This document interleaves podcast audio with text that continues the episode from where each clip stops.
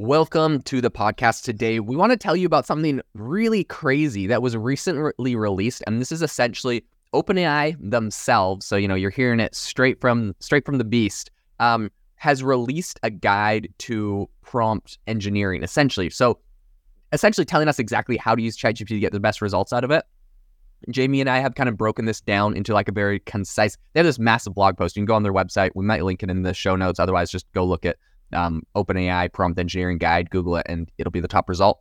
Um, it's a massive blog post and guide. We've consolidated this down to the six core areas that uh, are important on this, and we're going to give you a couple bullet points and use cases of us both using ChatGPT and how we've uh, used this. This is like literally completely game changing for how I use ChatGPT and how my responses are. Um, going from like mediocre responses that I have to like heavily edit to all of a sudden like it completely does the task for me. I don't have to touch it. That's my goal. And so a lot of these is really how you get there. So we're gonna we're gonna break it down. But Jamie, why don't you uh, kick us off with the, the first one? Yeah, so I mean I think um with when it comes to ChatGPT, I feel like there's a lot of opportunity and, and there, a need for education in the space because um when you just if you just open up the program and you start typing prompts uh, you may not get the results you want uh, unless you know kind of you know what the process is and you kind of get inside the mind of uh, the GPT So um, yeah, so you need to think about like where is information coming from, um, and then how is it going to build you know the thing you want. So um, there's like a little uh, workflow kind of we're just going to walk through. Uh, the first one is obviously you got to write clear instructions. So um, you know if you don't tell the model exactly what you want and if you're not detailed uh, it's going to kind of just start jumbling stuff together, and you may get something that is kind of usable, but generally, generally not. You know, I've tried to, um, you know, just give it a quick, um, you know, write me a blog post on uh, Whatnot, which is you know an app I'm starting to use a lot more, a reselling app, and it doesn't even know what it is. It, it kind of just BSs some stuff. So you gotta you gotta be very clear about what exactly you want from it. Yeah, hundred percent. They they have a couple tactics they mentioned that I think are really important, along with what Jamie said.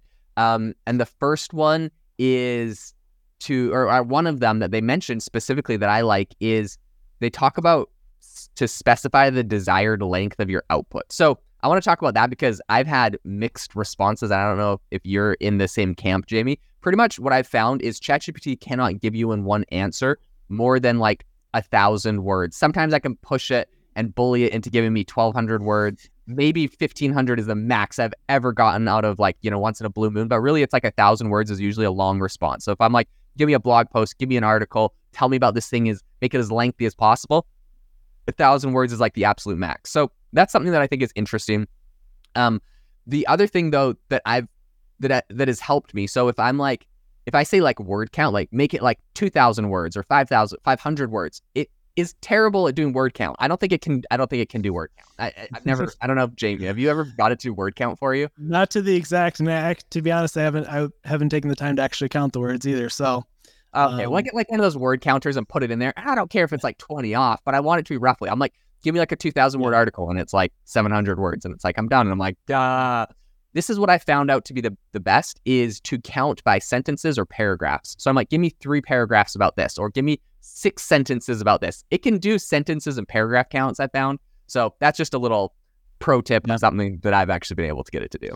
Well, one question I have about this flowchart we're looking at, it has provide examples.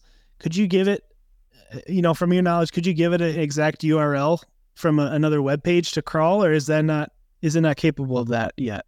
I'm not 100% earlier this year it was able to do that if you had like browse with Bing. I think you might be able to do that now to be honest. Yeah, give it like a what I also think though when it says provide examples, what I've um, done successfully in the past as well is just like if it's if there's something on a web page, copy all the text from the web page.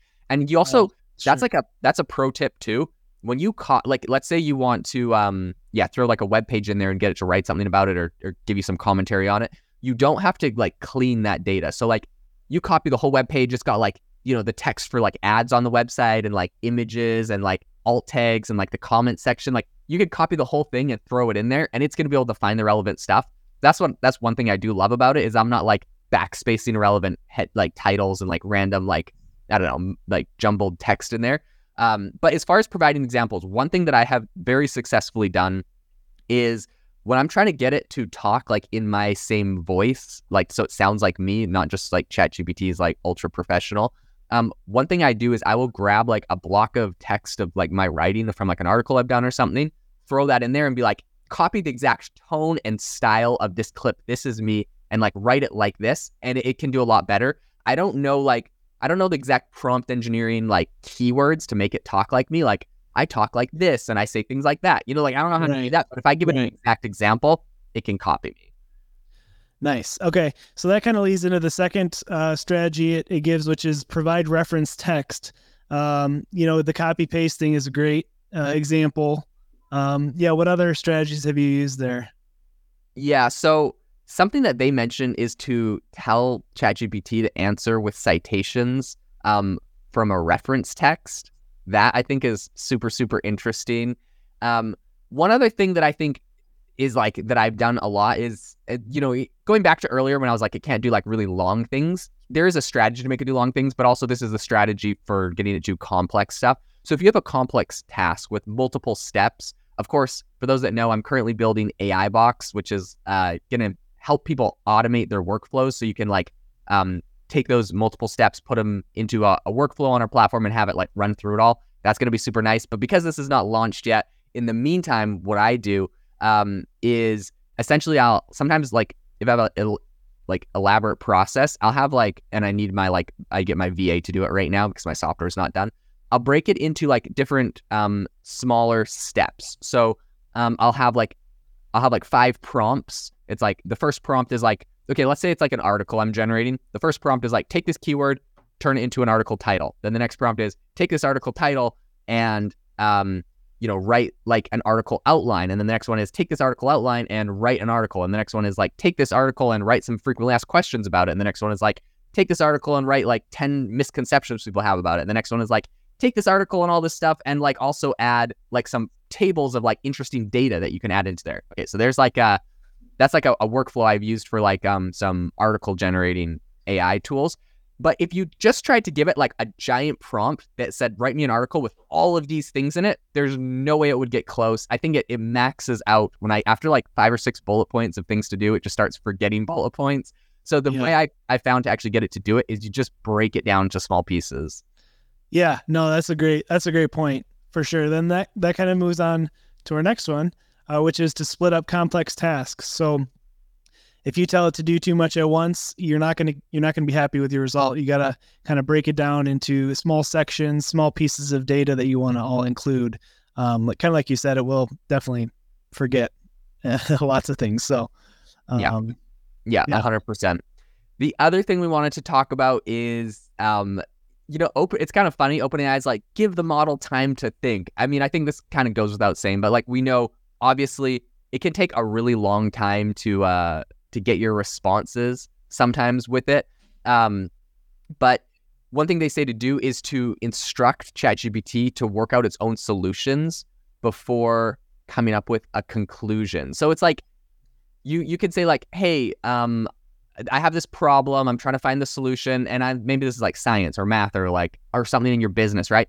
And you can be like, I I need you to do like X, Y, and Z. Like, give me the response take some time to think about it and work out the problem before you give it to me. This is so fascinating to me because if you just said, here's the problem, give me the solution, it's going to use like it's it's like um essentially how these models work is they're just like, you know, predicting the next word in the sentence. So it's just going to like mm. predict through it. Now, ChatGPT has some software built in to let it do some logic and reasoning, but it doesn't always know to trigger that software and that logic unless you mm. tell it. So it's like I have this problem. This one you're to have to think about, like work it out first, like write your step by step of why you're to do this. Um, and you're to get way better results than if you just ask it to give you the, the response. It's just to, yeah, the response might not be good. But if you tell it to like work through all the steps to get there, it's to, you're to actually make sure that it, it does all the correct steps and it gets you the right output. Is that not fascinating? Yeah, that's crazy, and that kind of goes back to what we talked about last week. You were um, you're writing a book with AI, and you you wanted it to ask you certain. You instructed it to ask you questions uh, that it needed to put together the story. So um, yeah, kind of giving it like time to think and time to collect information. Uh, yeah, that's pretty wild to think about, but also yeah, very important because otherwise it's going to just do the fastest path to get you your your answer. So um, yeah, that's super cool. Yeah, hundred percent. Um, something else that I've noticed what works really well is like once it generates something, to you can I have like prompts sometimes for like refining the prompt it gives me. So it's like it writes an article. I'm like, awesome, thanks for the article. Now rewrite this in a way that is like more likely to be more interesting or engaging, um, or more likely to be X, Y, and Z, or rewrite this in a way, but like double check all the facts in it and let me know if any of the facts you think might be dubious. Now, I know you, you should still like fact check your own stuff coming out of ChatGPT, but like your job is a lot easier if you get it to do it and it's like, oh, so sorry, I said this, but it's not actually this, it's actually that. Like it will catch itself a lot of times. So I think it's kind of interesting. You can also ask it if it missed anything on like on its previous like uh output. It's like, are you forgetting anything? Is there anything I should know? It's like it's funny. You like some things that you would say to a human, right? That they're like, oh my gosh, yeah, let, let me go add this or that. Like it, it does yeah. the same thing. Something I wish they would add, which as far as I know is not a thing, where you could it would almost color code your the answer it gives you and and tell you like the percentage accurate it thinks it is, you know, like or if it does have a citation that it pulled from, you know, to give you that there. I don't know. It just you know, sometimes I feel like it it will take almost more time to go through and fact check your whole article than to um, you know actually write it yourself. It's yeah, some of that's kind of tricky. But yeah, I wish they had like a color coded thing where you could kind of see, you know, if it's yellow, they're it's kind of you know trying to fill in the gaps, but not hundred percent sure. Um, yeah, I don't know. Yeah, hundred percent. Two other things that they mentioned. Number one is to use external tools. I think that goes without saying. Um, you yeah use other things like ChatGPT can't do everything, so uh, integrating other tools, and they have their whole app store, so you can integrate all those.